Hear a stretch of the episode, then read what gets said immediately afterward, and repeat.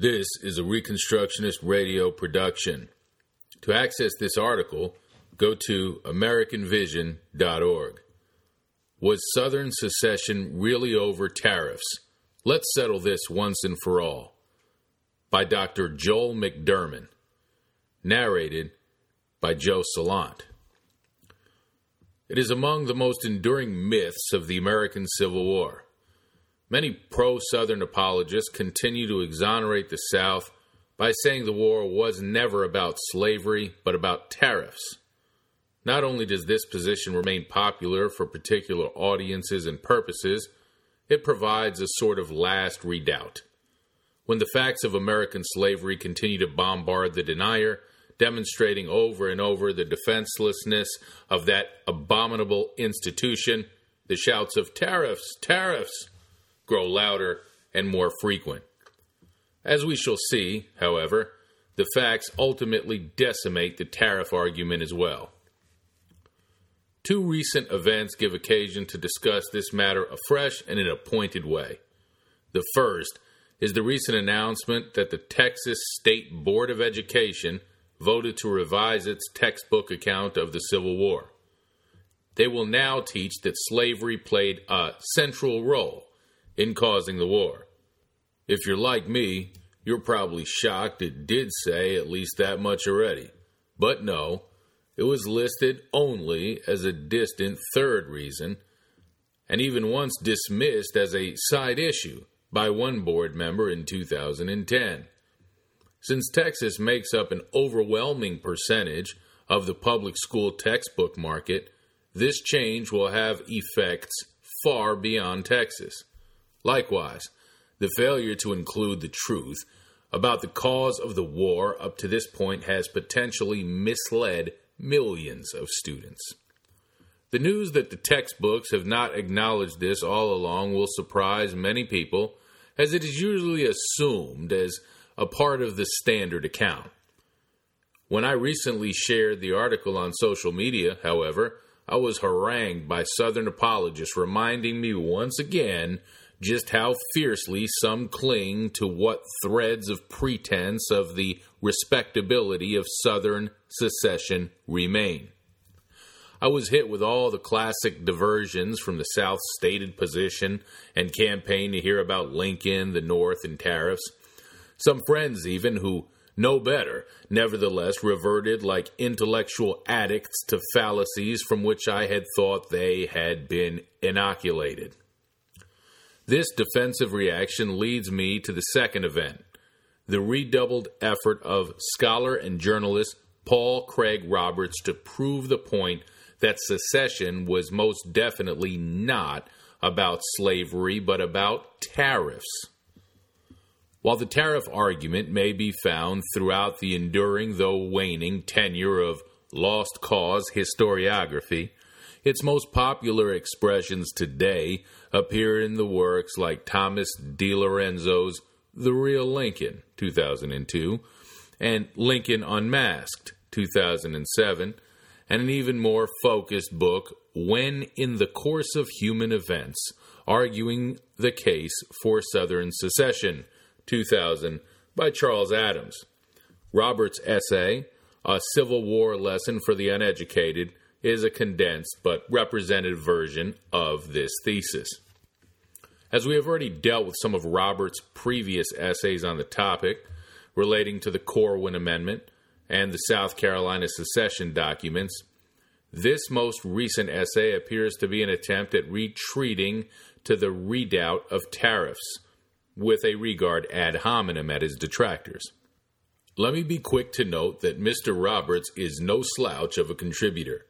He has held multiple academic positions, including a stint as a senior research fellow at the Hoover Institute.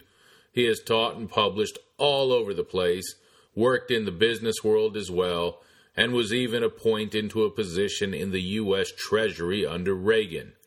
We should take his contribution seriously, as it represents perhaps the strongest and most serious version of the argument. Further, since his last attempt is an obvious response to equally serious criticism of his previous essays, it is a more sharpened version. In short, this is the strongest form the tariff argument can take, and this is its best light.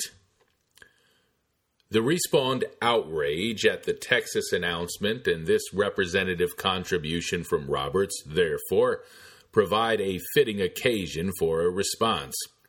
I have seen this tariff argument repeated ad nauseum. A direct and somewhat detailed refutation of the tariffs not slavery argument is warranted. What follows is seven reasons why the tariff argument fails.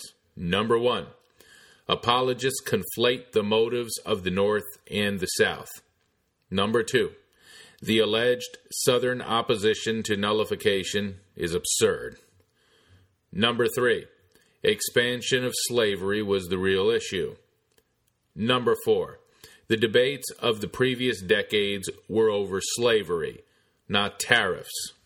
Number five, secession over tariffs was not seen as unconstitutional but failed anyway. Number six, the whole scholarly world acknowledges slavery was the central, if not only, real cause for Southern secession. Number seven, the tariff argument is refuted repeatedly by prominent primary resources. There are more reasons than these included in what is below. I have taken liberty with the length here, and these reasons are more like general headings in an essay. Some overlap.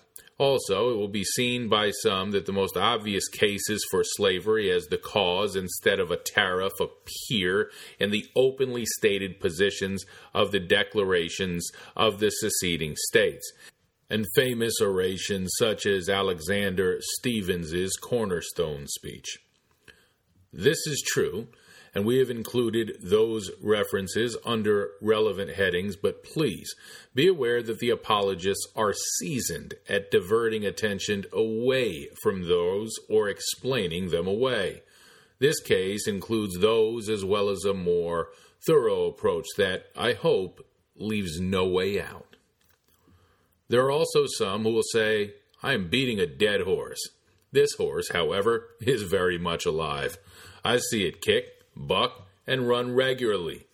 Tariffs is not slavery, is written upon the horse's bells. It is the standard of an undead war. I want to be candid for you. I want to kill this horse. I don't care how many blows it takes and how much blood flows. I want to make it a dead horse, and then I want to beat that dead horse until I am exhausted.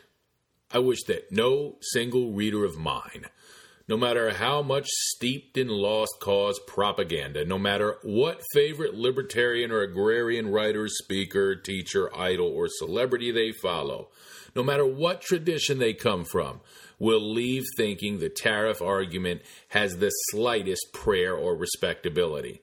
I hope all are persuaded, and at the very least, failing that, that they leave without excuse and with a conscience burdened by the crippling weight of a dead and bloodied horse of a lie. Number one, apologists conflate the motives of the North and the South. Flip flopping between the reasonings of the North and South is an almost universal reaction among partisans of Southern secession. If you mention that slavery was a cause of secession or the war, they will almost instinctively turn attention from the South and begin deriding Lincoln and the North. They will remind us of Lincoln's racist statements on various occasions. They will recall Lincoln's statement in Horace Greeley's column that he would preserve the Union even if it meant freeing no slaves at all. They will remind us once again that the Emancipation Proclamation did not come until halfway through the war, only as a war measure, and even then it did not free the slaves in the northern friendly border states, but only in the South, which did not recognize it. They will show through multiple lines of evidence that Lincoln and the North absolutely did not go to war to free the slaves and did not care to do so. How in the world, then, can you say that the war was about slavery? At this point in such a discussion, the astute reader will realize that the discussion has been heisted. Instead of examining what motivated the South to secede in the first place, they divert the attention to an alleged outlook and motivations of the North after the fact. Since the North was not interested in invading to stop slavery, it is said, therefore, the war could not have been about slavery. But the Northern motivations have never been controversial to begin with. They have always been openly acknowledged in the textbooks and major works, as we have discussed elsewhere. These motivations, however, are a separate issue from those that led the South to secede and spark a war over disunion. As we shall see, the South knew it would spark a war. This view also assumes that it was the North alone that brought about the war. This is not the case. The assumptions at the time were not simply that states had a right to secede peacefully whenever they wish, and that the South therefore obviously did nothing wrong when it merely tried to secede peacefully. No, there was a long history of hot debate going back to the Constitutional Convention and the ratification debates themselves over the nature and perpetuity of the Union. As we shall see below, when the nullification crisis occurred in 1828 to 1832, a national debate ensured over this very topic, with two sides polarized over it. Southerners, led in Congress by Robert Hayne, said the Union was voluntary and states could leave on their own deciding. Unionists, led by Daniel Webster, argued the Union was perpetual and binding and that states could only leave with the consent of all the other states. Secession would therefore be revolution without such ratification first. The debate raged, and Southerners knew that at the very least a large section of the country would not accept secession without contest. Many would even consider it rebellion. This was the position Abraham Lincoln held. When South Carolina made its move in 1860, therefore, it knew it was most likely precipitating a war because of the view of the permanence of the Union and the constitutional requirements of potentially leaving it that had been debated intensely for decades prior. The later stance of lost cause proponents and others that the South should have just been allowed to walk away peacefully is an unhistorical pretense. Could it have been a possibility under some circumstances? Perhaps, but it is highly unlikely and pretty much everyone at the time on both sides realized that even if it were theoretically a remote possibility, it was not a practical one, and it had not been treated that way by those seceding.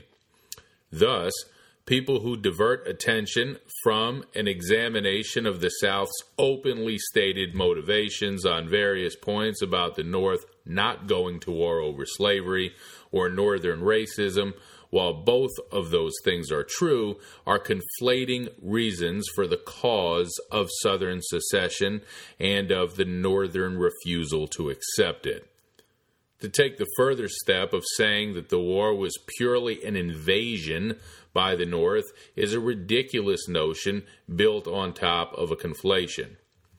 This diversion phenomenon is manifest in Mr. Roberts' effort. He begins his essay as a refutation of the argument for, quote, slavery, not the tariff, as the reason for Southern secession, end quote. We emphasize that the focus is on the reason for and Southern secession. Halfway through the piece, though, we find Mr. Roberts switching his presentation to the typical anti North claims. Quote, Lincoln understood that he had no authority under the Constitution to abolish slavery. The North had no intention of going to war over slavery. End quote. Those later things may be true also, but they are not relevant to the question of why the South seceded.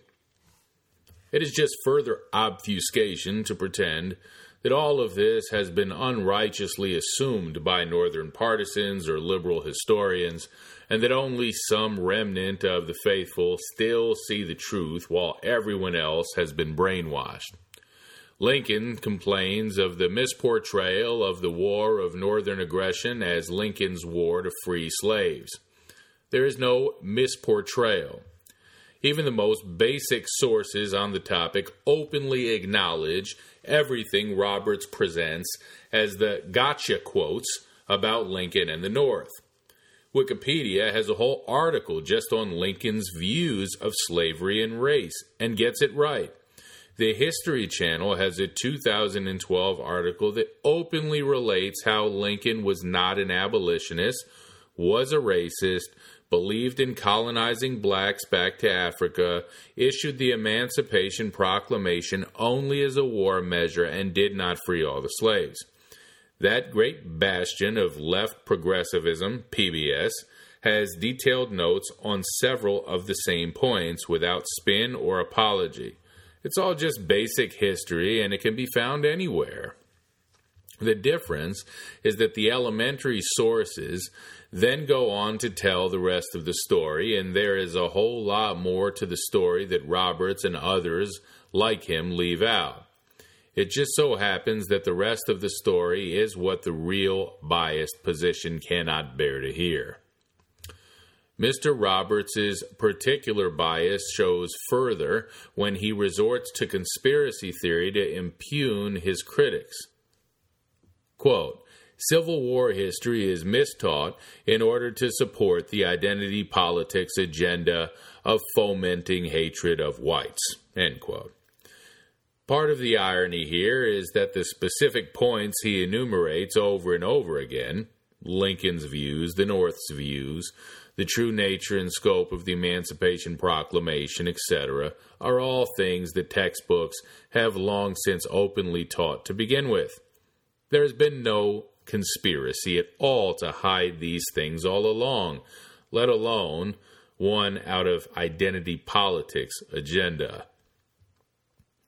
Even here, then, in the best efforts to sustain the tariff angle, the author cannot remain focused on an examination of the South's reasons, as he stated, but must divert to a discussion of what the North allegedly did not do. But this does not really answer the question. There is a reason for such diversions. That reason is exemplified by Mr. Roberts. When he does focus on the South's motives, he is forced into absurdities. Number two, the alleged Southern opposition to nullification is absurd. Mama used to say that if you tell a lie, you'll just have to tell a bigger lie to cover that one up. Much of Lost Cause mythology is of that variety. The tall tales start to pile up after a while. Mr. Roberts's attempt, certainly in earnest, is nevertheless no different. Let's start with the main thesis the corner into which the author has painted himself after previous failed attempts. Quote, when Southern states seceded, they were concerned to do so legally or constitutionally under the Constitution so that the North could not legally claim that it was an act of rebellion and invade the Southern states. To make this case, the South needed to make a case that the North had broken the constitutional contract and that the South was seceding because the North had not kept to the Constitution. This presented a legal challenge for the South because the reason for which the southern states were seceding was the tariff. But the Constitution gave the federal government the right to levy a tariff. Therefore, the southern states could not cite the tariff as a breach of the constitutional fabric. Slavery was the only issue that the South could use to make a legal case that it was not in rebellion. End quote. This thesis is ingenious in itself. It basically argued that the South really wanted to secede for an unconstitutional reason. They just needed to find a constitutional cover for it, and slavery was the constitutional cover. If this were true, it would mean they were not only responsible for the sins of their particular institution, but they were also dissemblers when it came to national politics. They not only openly wanted to preserve their economic cash cow of slavery, they secretly wanted to preserve it in a political setting where it was immune from outside tariffs. The dissembling slaveocracy was even greedier than we thought. So much for the vaunted Southern honor. But it gets even more interesting than that. Roberts concludes that the contract was found to be broken precisely at the point of the fugitive slave cause with those northern states that nullified that law and refused to turn slaves back to their masters. Quote, Article 4 of the U.S. Constitution reads No person held to service or labor in one state under the laws thereof, escaping into another, shall, in consequence of any law or regulation therein, be discharged from such service or labor, but shall be delivered up on claim of the party to whom such service or labor may be due. In defiance of Article 4, some northern states had passed laws that nullified the Fugitive Slave Act and other laws that upheld this article of the Constitution. The South used these nullification laws to make the case that northern states had broken the constitutional contract, thus justifying the southern states' secession. The absurdity here is that the South would be up in arms demanding secession over nullification of all things. This doctrine has earned its most prominent stripes in the recent history of South Carolina in what was openly known as the nullification crisis of 1828 through 1832. This crisis was, in fact, over tariffs, a particularly high tariff, to be clear, and one which was subsequently lowered. South Carolina threatened secession at the time over the high tariffs and claimed the right to nullify the federal laws within its boundaries, citing Jefferson and Madison, among others. Madison actually backtracked on his former doctrine at this point and sided with the Nationalists. But from South Carolina and the pro slavery crowd, there was one cry nullification. They believed and openly fought for nullification of particular federal laws within a state's boundaries was a natural right of the states. It seems odd, then, that the same guys would cite nullification in the northern states as breaking the contract of the Constitution.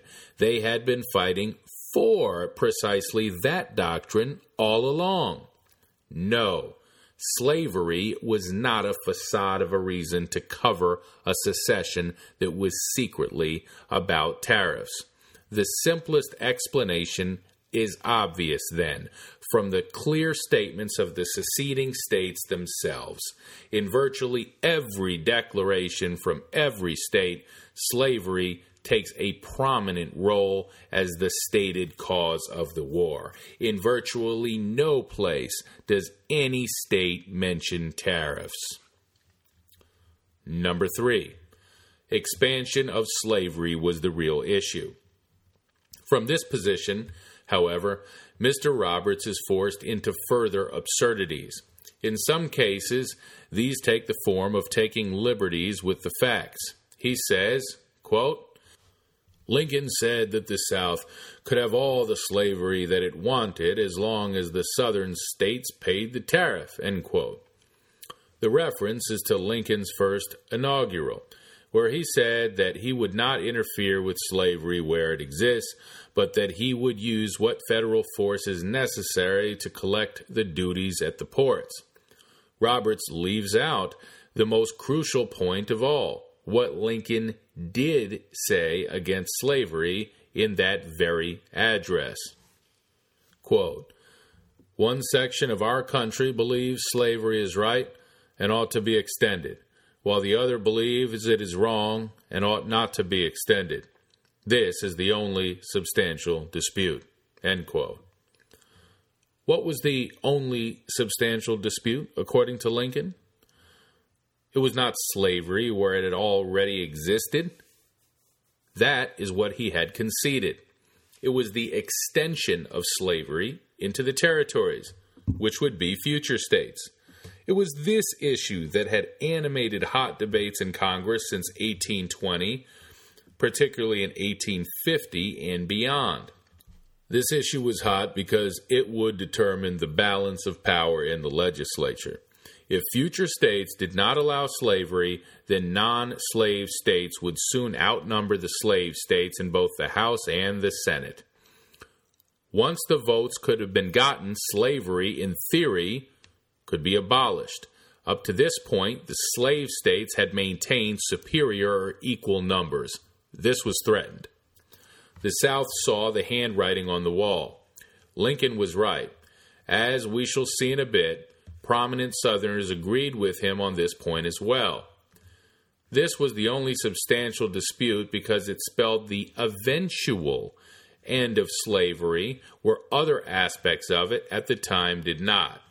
So, no, Lincoln did not say the South could have all the slavery it wanted. He only conceded it where it existed, but the South wanted much more, and Lincoln would not concede that at all.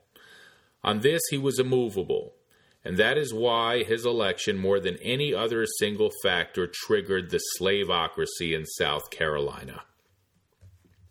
Number four, the debates of the previous decades were over slavery, not tariffs. This is also why Mr. Roberts' comments are exposed as further absurdities.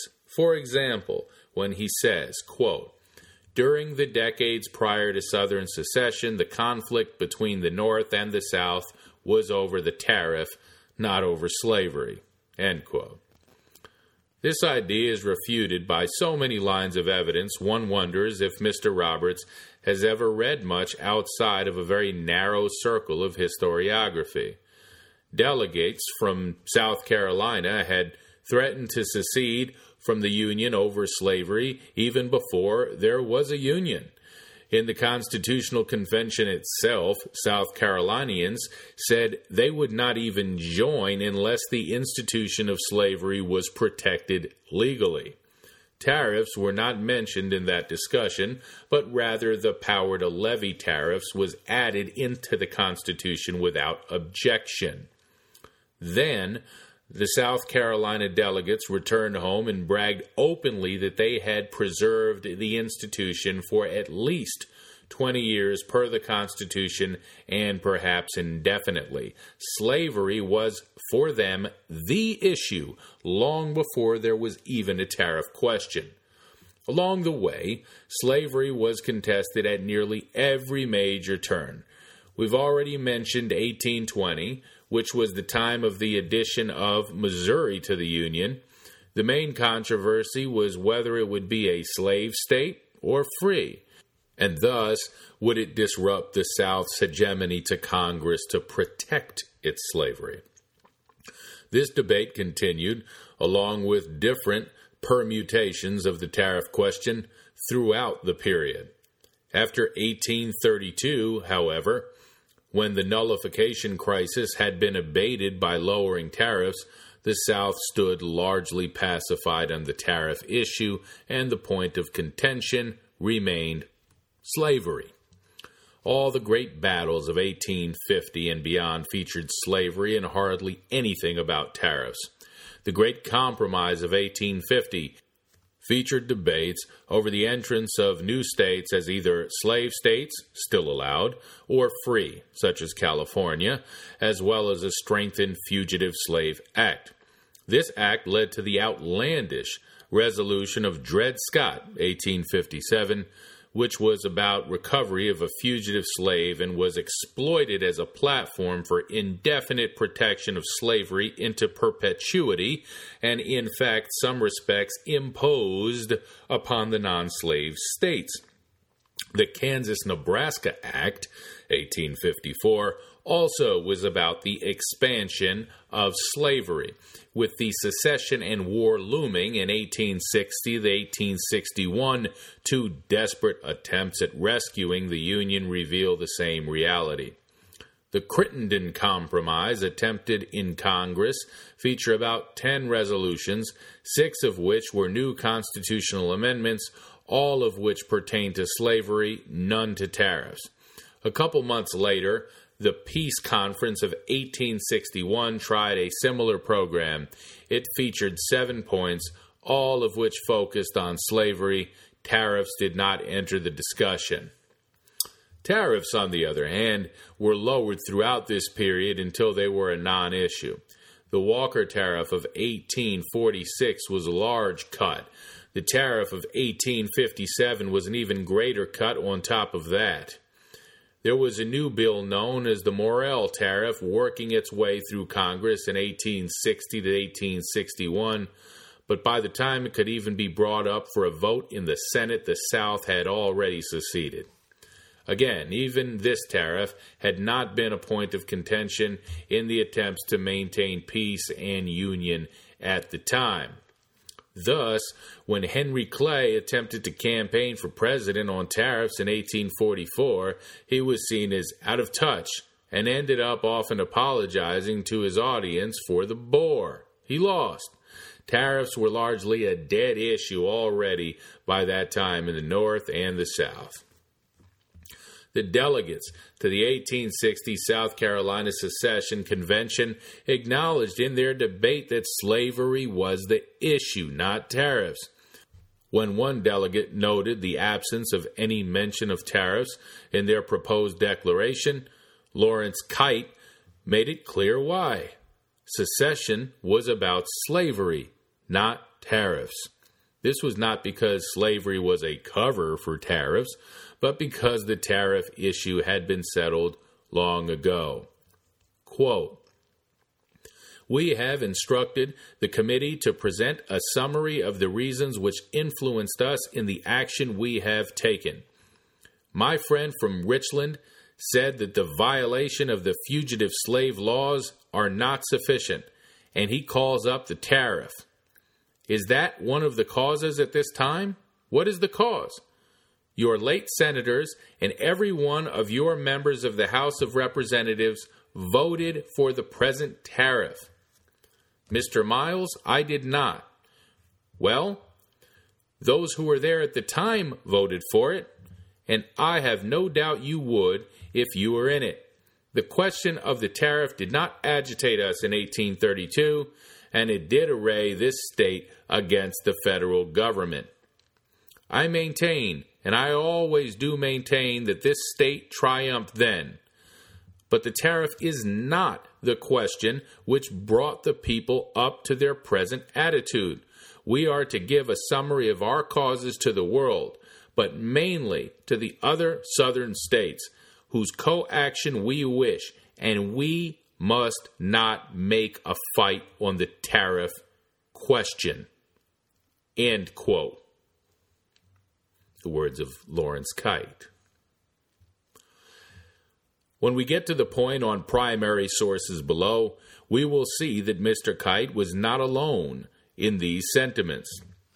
It was universally understood and often admitted, with the sole exception of when Southern diplomats abroad realized slavery was not an acceptable cause outside the American South. But Mr. Roberts is forced to reverse the order of the reality. He says, quote, slavery played a role only in the South's effort to keep a balance in the voting power of free states and slave states in the attempt to prevent the passage of a tariff. End quote. This statement is simply ignorant. To say that the only role slavery played in the South was to prevent tariffs is to let pet theories make a mockery of truth at the expense of the suffering and cruelty imposed on many millions of people. It does, however, illustrate the degree of absurdity to which one must run when defending that position. Instead, let us remember Mr. Keitt's appeal which was heeded by his fellow statesmen. Tariffs were not the issue. that question had been settled, and his present contemporaries had actually voted for the tariff that was then in place. It was a done issue. They were satisfied with it. They voted for it, and they did not need any other cover for it. Slavery was the cause for their secession. Number five, secession over tariffs was not seen as unconstitutional but failed anyway. Mr. Roberts claims, quote, Southern states could not cite the tariff as a breach of the constitutional fabric, end quote, and thus tariffs could not be used as a constitutional reason to secede. If this is true, then why did they do exactly that in 1832? The nullification crisis we mentioned above was nothing less than just that. South Carolina declared it would secede from the Union over the tariff of 1828 32. Many of the men who fought that issue in 32 were also there in the room in 60 also. They had not seen any constitutional problem declaring secession over the issue of tariffs. The most popular expression of South Carolina's position at the time was John Calhoun's Exposition and Protest, 1828. The lengthy essay argued precisely that the high tariff in question at that time was unconstitutional. Thus, the tariff was indeed seen as a legitimate constitutional grounds for secession. Further, when South Carolina put out a call in 1832, no other southern states joined them. They did not refuse because they thought the issue was not constitutional grounds for secession. Most agreed with Calhoun's view that the tariff was unconstitutional. They rejected secession at that time anyway. In short, they were willing to endure even the tariff of abominations while remaining in the Union. It would take something greater than tariffs to move them so great a length as to leave their union. What could this something be? Well, of course, it was slavery. Perhaps then there is an element of truth in Robert's claim that the 1860 call was dissembling on the part of the South Carolinians, at least. Perhaps they were secretly moving just to protect against tariffs but they had learned their lesson previously with the other states that they would need some deeper motivation. So they appealed to slavery just to move their unwilling Southern brethren. Even if this were the case, however, it would only mean that the dissembling was true for South Carolina. For the other states, however, it would only act to confirm more steadfastly that slavery was the prime motivation for secession. For them, it was not a cover for anything. Even this view, however, is unlikely because of Mr. Keitt's debate comments. He argued that the tariff question was settled and done persuasively enough that most members of the convention agreed by both consent and the resulting document of that deliberation. Thus, it seemed that even for South Carolina, and certainly for all the other states, slavery was the issue, not tariffs. Number six. The whole scholarly world acknowledges slavery was the central, if not only, real cause for Southern secession. This reason could by itself constitute a fallacy of appeal to authority, but the insistence of Mr. Roberts that his critics are uneducated makes the opinion of the educated directly relevant. What do the specialized scholars on the topic actually say? The views I have set forth above are hardly novel or new with me, but are standard and well accepted. Further, they are not only mainstream views, they are also conceded and defended by those historians of the era who would be most sympathetic, and in some case completely sympathetic, with conservatives and limited government proponents. One source, at least, is even sympathetic with libertarian economic views on secession. Former Stanford professor and Pulitzer Prize winning historian Carl N. Degler, for example, wrote about many aspects of American slavery from alternative perspectives. His book, The Other South Southern Dissenters in the 19th Century, covered many lesser known and unorthodox angles, such as the Virginians who opposed secession only because they thought slavery was better protected in the Union than out. When Degler arrives at the issue of tariffs and nullifications, he has some interesting things to say, beginning with the fact that some prominent Southerners were actually in favor of the tariffs over slavery. He writes, quote, one of the favorite arguments of the Southerners, especially during the 1820s and 1830s, was that the protective tariff was enriching the North at the expense of the slave South. John C. Calhoun, for example, carried this argument to the point of bringing his native South Carolina to the brink of war with the national government in 1832 when it nullified the tariff of that year. During the South Carolina nullification controversy, 1828 through 1832, James Madison, the reputed father of the Constitution, told several of his correspondents that slavery was a greater detriment to the South than the tariff. He even took it upon himself to tell Thomas R. Dew, the pro slavery writer from the University of Virginia, not only that the tariff had been in operation for a long time without objection, but that a slave state like Virginia had lagged behind non slave states long before the protective tariff came into operation. For Madison, slavery had damaged the South, and tariffs, well, not so much really. According to Degler, the rest of academia agrees that tariffs were never the issue. Behind all efforts at disunion, even when tariffs were indeed at the forefront of the discussion, the root cause was always slavery. There was always dissembling, after all, but it was the opposite of what Roberts argues. The scholars acknowledge that even in those few instances in which men like Calhoun remonstrated about tariffs, the root issue was really slavery.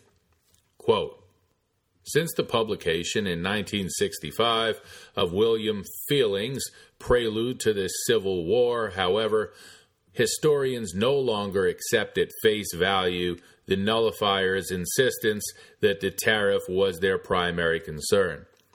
Behind the hostility to the tariff lay the deeper fear as John Randolph of Roanoke warned that the constitutional power that permitted Congress to enact a protective tariff could also be used to free the slaves. He adds that the three similar movements of nullification in 1832, disunionist efforts in 1850, and secession in 1860 through 61 were linked by the desire to protect the South's peculiar institution, slavery. This should not surprise us. Again, South Carolina agreed to join the Union in 1787 to begin with only on the condition that slavery would be protected, and they felt that what protection they received was all but indefinite slavery was always their economic engine. They protected it from day one, and anything that threatened it, they opposed, including tariffs. Thus, Degler notes, not surprisingly, slavery and its protection became the one issue on which the South tested its friends in the North. For the South to view the Union as useful and valuable, it needed to know that slavery would be protected.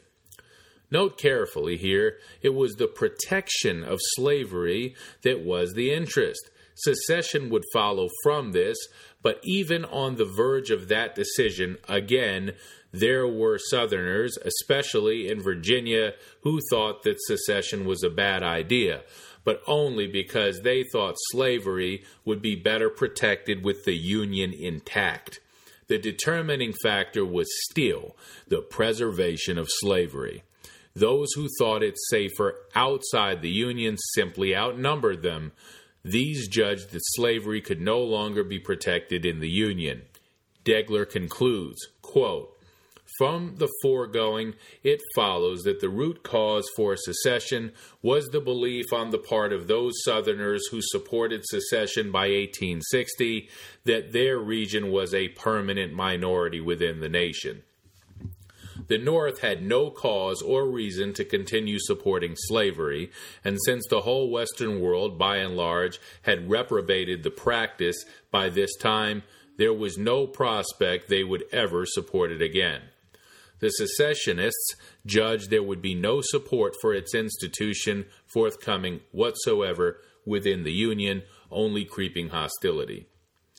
The academic treatment, however, which was most well received by libertarians, is that of Jeffrey Rogers Hummel, Emancipating Slaves, Enslaving Free Men. Hummel has largely adopted the position that slavery and secession are separate theoretical ideas and he defends an ideology of secession still today. His work is celebrated and cited by small government and libertarian writers today. Nevertheless, Hummel does not actually support their view that some would seem to assume. He does not argue that Southern secession as it actually occurred in history was justifiable, nor does he argue that the South seceded over tariffs, not slavery. He is forthright, rather, about the opposite view. Secession was, in fact, over slavery and not tariffs. In reviewing the scholarly literature on the causes of the war, he establishes the nationalist school as the mainstream touchstone, among whom there was only and always one cause slavery. This older generation of historians, however, tended not to inquire into the North's motivations so much. This left an open question that could be exploited. While holding out that there could possibly have been a better way to secede and that such a view could have been defensible, Hummel nevertheless states that the only group actually defending Southern secession, as it was, were neo Confederates.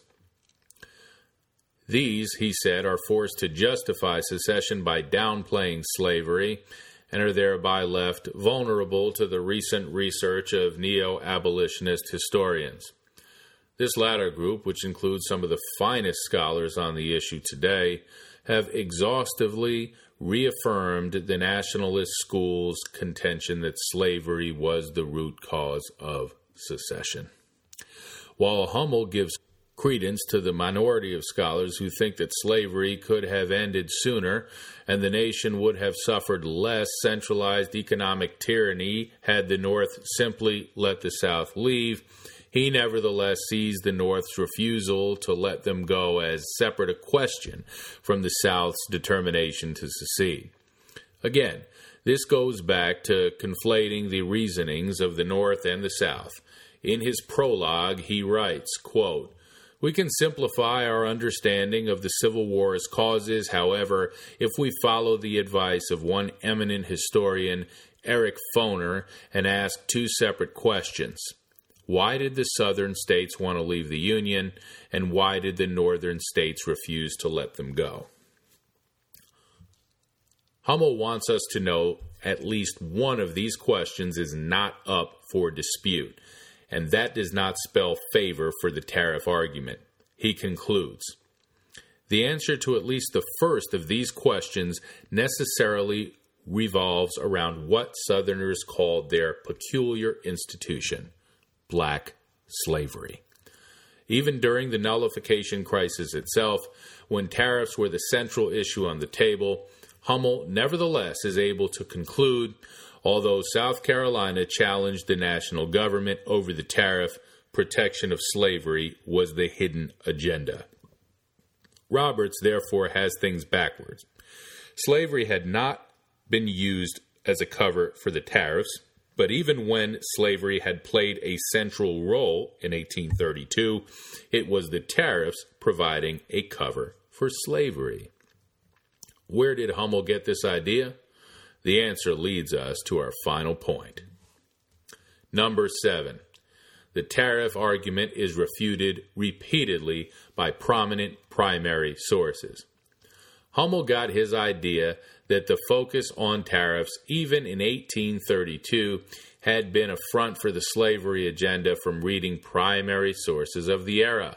Particularly, he got it from the man who said this quote, I consider the tariff but as the occasion rather than the real cause of the present unhappy state of things. The truth can no longer be disguised that the particular domestic institution of the southern states and the consequent direction which that for her soil and climate have given her to industry has placed them in regard to taxation and appropriate in opposite relation to the majority of the Union, against the danger of which, if there be no protective power in the reserved rights of the states, they must in the end be forced to rebel or submit to have their domestic institutions exhausted by colonization and other schemes, and themselves and children reduced to wretchedness. That confession came from none other than John C. Calhoun himself, writing to Virgil Maxcy on September 11th, 1830. This was in the midst of the nullification crisis, and it reveals directly from the most prominent source himself that the true issue at the root was slavery, not tariffs. Similar admissions are not difficult to find throughout the slave era, and they grow more radical and more desperate the more threatened the Southern elite perceived their institution to be.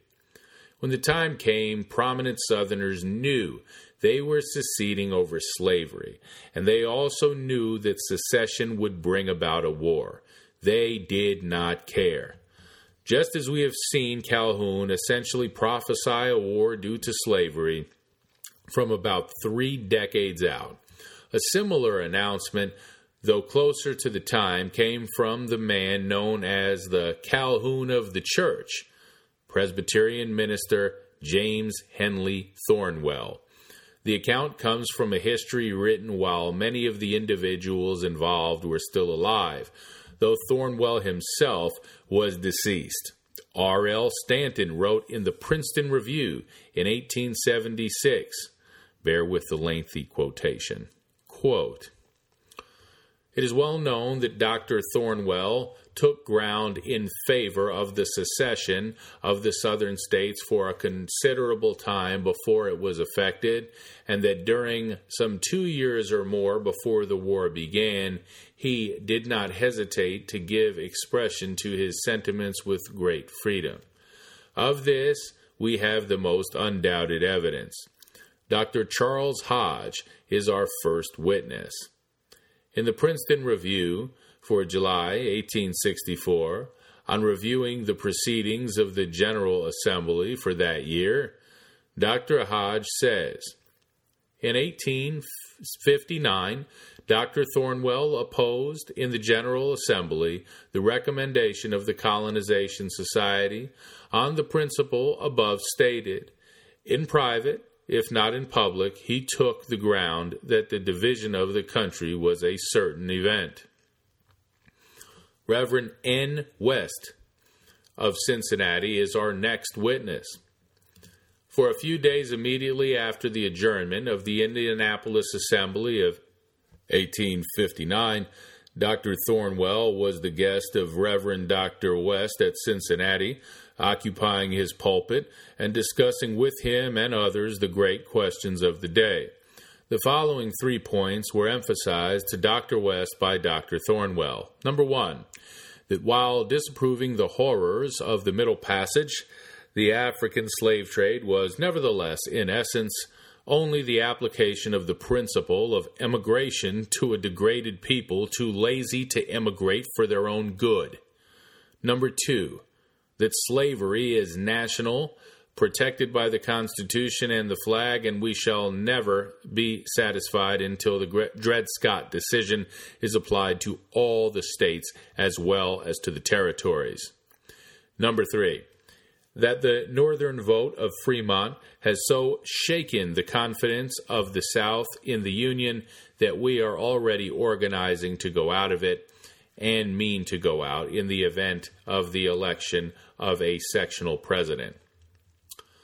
To the question of Dr. Thornwell, you are opposed to the extension of slavery. Tell me, as you know, is this sentiment of opposition only that of the insignificant abolition party north, or is it the sentiment of the northern people generally?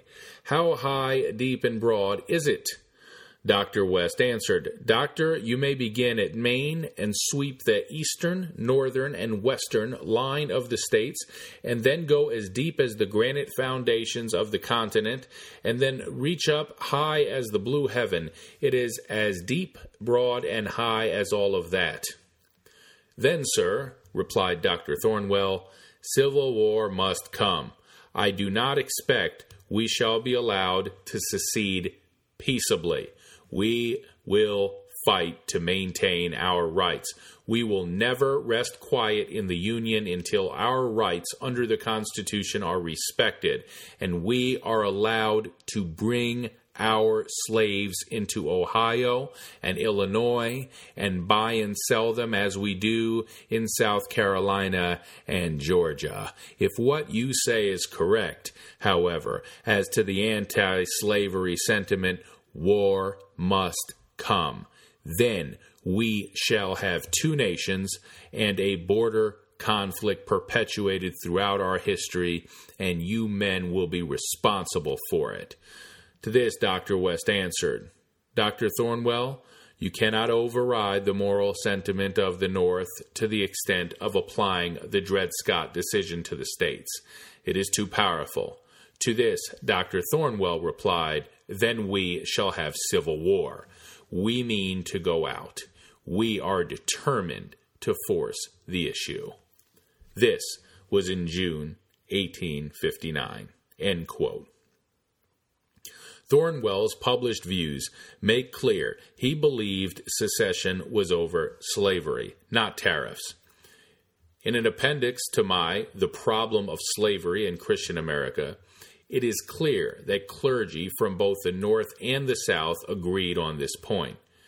It was not controversial at the time. In 1861, Thornwell openly defended secession in his The State of the Country, published in the Southern Presbyterian Review. He set forth the cause of South Carolina and the whole South for secession. Were tariffs mentioned? They were indeed referred to, but only to say that they were not the issue. Quote, the South has indeed complained of the unequal administration of the government.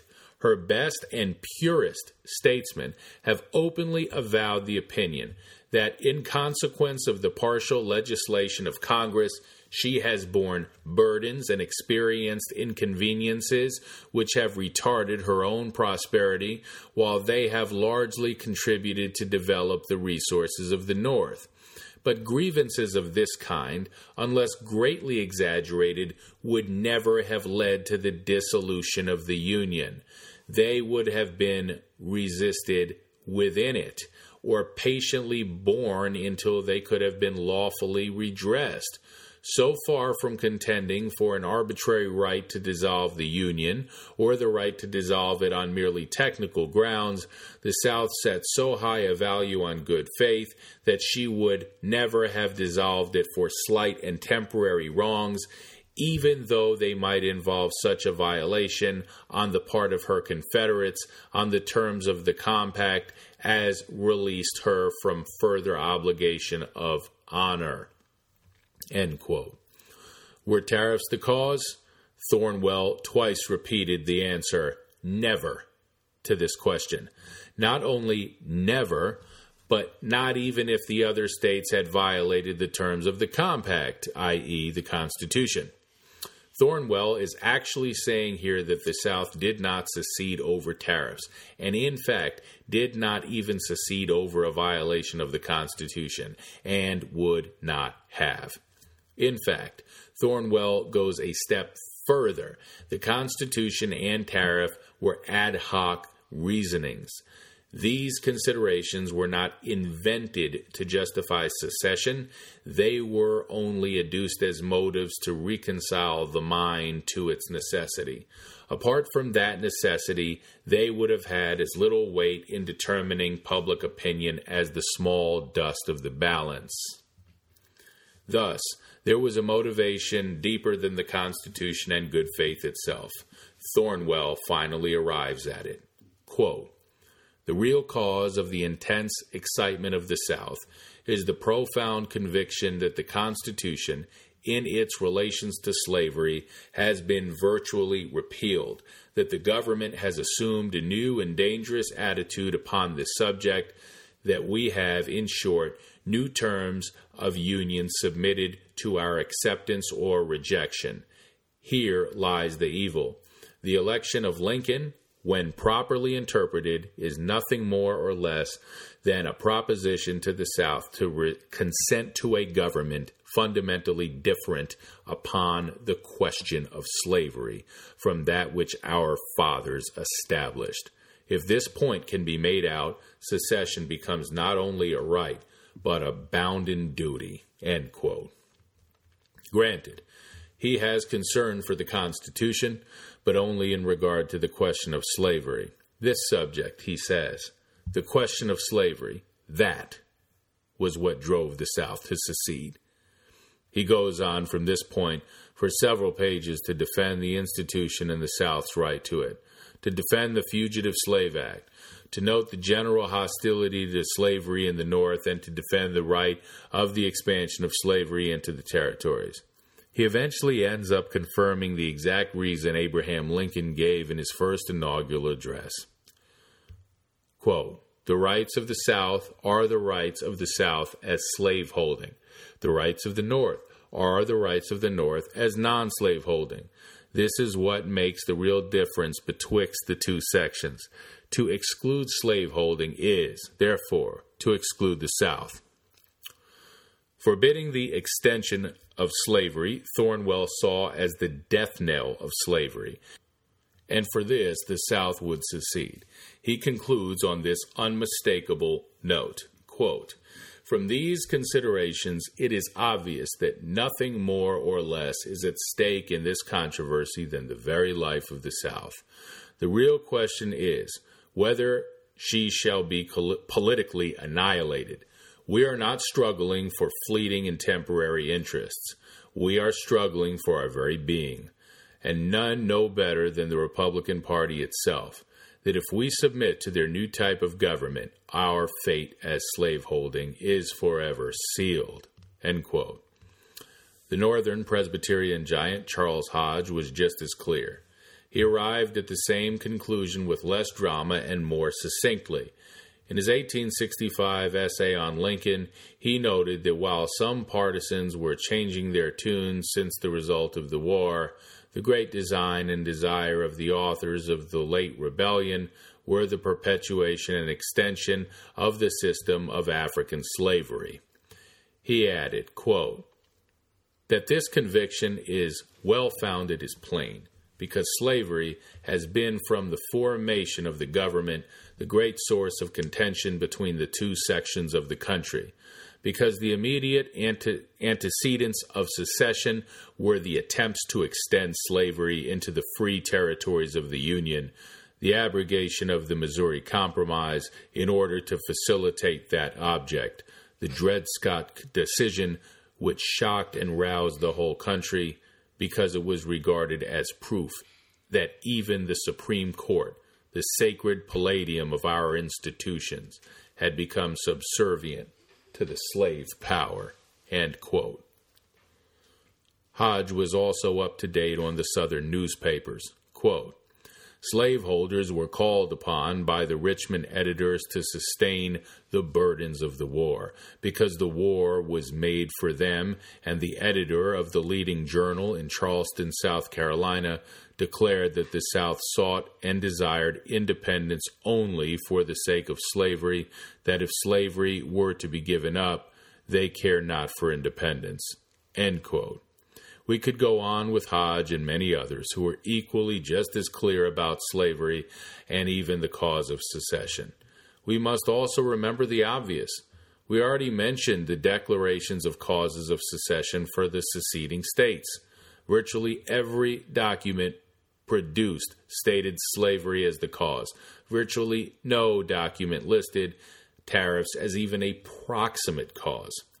Likewise, there are on top of all of this such admissions as the obvious cornerstone speech of Alexander Stephens, Vice President of the Confederacy, given in March of 1861 as a premature celebration of a bloodless secession.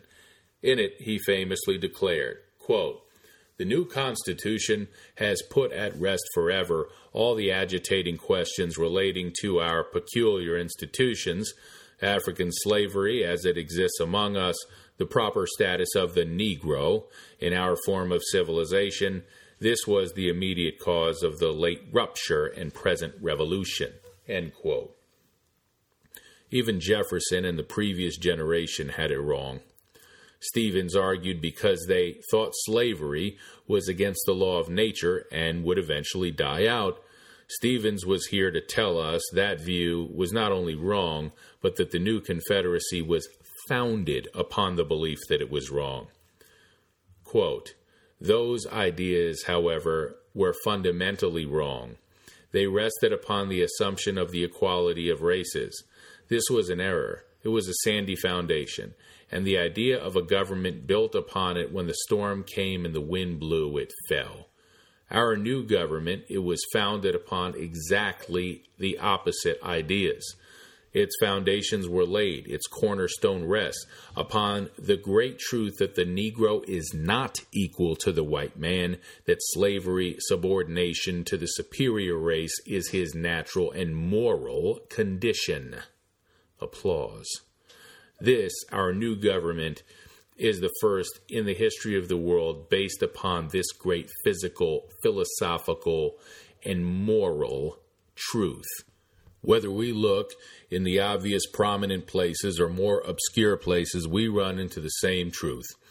For example, a recent biography of an obscure but important man, British diplomat and spy Charles Bunch, stationed in Charleston, gives us a virtually unknown but revealing confirmation. He was tasked with keeping the British government up to speed on contemporary developments because they would have crucial decisions to make regarding whether to recognize the Confederate government or not, and if so, to take sides, etc. When the furor of secession peaked, Bunch reported, quote, this new Confederacy is based upon the preservation and extension of Negro slavery. It seems, to my humble judgment, quite impossible that in the present age of the world, a government avowedly established for such purposes can meet with the sympathy and encouragement which are as necessary to nations as to individuals. He also noted that since the Confederacy proposed a very strong states' rights position for its members, the revival of the African slave trade was virtually guaranteed. Why was this Yancey over Britain giving speeches in defenses of slavery? He knew quite well that Britain had long since outlawed it and Europe had opposed it. Was this supposed to be cover? Obviously not. It was his true belief. When he saw it was so unpopular, it was to defeat his mission to win over the British government, he switched his tune to tariffs immediately. But just in case that there was any doubt left as to what Yancey's true beliefs were, the reader needs to know he was a ringleader in America of a group that was not only for slavery, but actually reopening the African slave trade for annexing Cuba and much of Mexico to create a slave breeding empire encircling the entire Gulf of Mexico.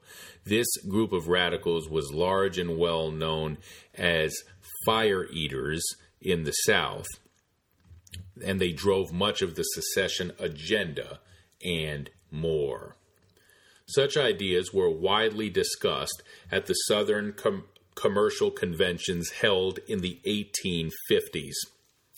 which were intended to answer how the Southern economy could boost itself to compete with the industrialism of the North. Many thought it could not or would not industrialize, so it needed its own answer. The Golden Circle, perpetual slave empire, was one answer. Yancey was a strong proponent. At the 1858 Commercial Convention, he argued for it. If slavery is right, per se, if it is right to raise slaves for sale, does it not appear that it is right to import them? Let us then wipe from our statute book this mark of Cain, from which our enemies have placed there. We want Negroes cheap. We want a sufficiency of them, so as to supply the cotton demand of the whole world, said Yancey. It is clear that slavery was not only the cause for secession, but the great hope of such men. Tariffs had virtually nothing to do with it. The switch in topic from slavery to tariffs while in Britain was clearly a dissimulation to hide what he had just learned was a losing case abroad, but it was too late. Conclusion What more need be added? Is it necessary to go on to note that several prominent men of even the South agreed the secession was de facto rebellion and would necessitate a war? This was the view of Robert E. Lee, though his fans rarely even know it, let alone admit it. He wrote it to his son on January 23, 1861, before Virginia had joined the secession movement. Quote, the South, in my opinion, has been aggrieved by the acts of the North, as you say.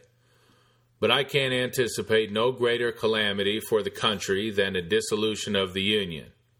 It would be an accumulation of all the evils we complain of, and I am willing to sacrifice everything but honor for its preservation. I hope, therefore, that all constitutional means will be exhausted before there is a resort to force. Secession is nothing but revolution. The framers of our Constitution never exhausted so much labor, wisdom, and forbearance in its formulation and surrounded it with so many guards and securities.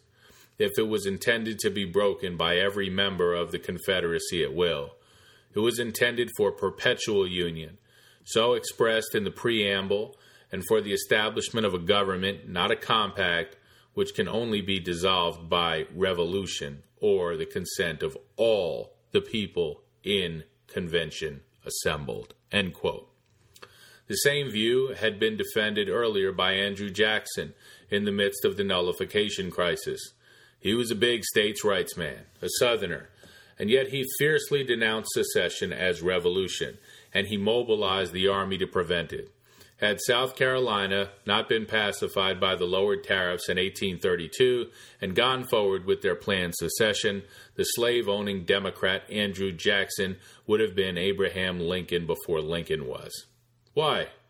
Because Jackson followed the same key leaders, including Daniel Webster, in the view that the Union was perpetual and that secession was not a state's right to decide, but required ratification by the nation as a whole. Lee himself held this view and described it eloquently. Likewise, the normally stoic Reverend Thornwell, mentioned above, confessed that secession was a radical revolution. This view was widely held, even by those precipitating the secession and thus war. This reality goes one step further than the issue of the cause of secession, which is clear, and answered the questions of the cause of the war. While not fully satisfactorily settling this here, it is pretty clear that anyone who held this view, including many of the most elite and prominent of the Southern leaders from the beginning, would have acknowledged the deduction that the act of an autonomous secession itself virtually guaranteed a war. From this perspective, who first fired at Sumter and why is beside the point. The act of secession was, according to the view of Andrew Jackson, Robert E. Lee, and J. H. Thornwell, to mention only an important few, was that secession itself in the way it was done was an act of revolution and thus of rebellion and war. What we can rest assured of is that secession was over slavery, not tariffs. Tariffs were a real issue in 1832, but they had long since faded. Slavery was the issue which had always been debated from the Constitutional Convention forward. It was the issue stated everywhere in public and private, by every line of evidence, as the issue. By the crisis of 1860 through 1861, tariffs only came up in those few venues where slavery counted for bad PR. Once the war started, it was intended primarily for foreign audiences. After the war, it was almost standard practice to shout Constitution and tariffs while trying to bury the slavery issue. We have reams of material that act, think, and say to us in repeated loud proclamations that slavery was the cause. Slavery was the cause. Tariffs were not. Pointing out Lincoln's racist statements one more time will not change that. Pointing out that the North did not initially go to war to free the slaves also will not. Nothing will. Despite what centralized problems resulted from the Civil War, it was a war that began with a secession that took place over slavery. Had we taken care of the slavery in a righteous way first, we probably would have avoided all of it, including the centralized results afterwards. Better yet, we would not find ourselves in a position of trying to defend otherwise good doctrines such as decentralized government and states' rights with all the baggage that attached because of failure after failure with slavery and especially race since then. It is time for Christians, libertarians, and limited government proponents to acknowledge the whole truth, quiet, straining pet theories, and focus attention on the true causes, their true effects, and especially the real solutions for liberty going forward. The Reconstructionist Radio Podcast Network brings to you a complete lineup of podcasts where you will hear practical and tactical theology our desire is not simply that you consume our shows, but that you also live out your faith in every area of life. We can talk all day long about these things, but if we fail to put them into practice, then we fail as ambassadors of Jesus Christ our King. Subscribe now to your favorite Reconstructionist Radio Podcast Network shows, or you can subscribe to the Reconstructionist Radio Master Feed, where all of the content we produce including the audiobooks and audio articles, will pop up as soon as they are available. And don't forget to visit ReconstructionistRadio.com to volunteer as a narrator or to partner with this ministry financially. May the Holy Spirit stir you into action for Christ and His kingdom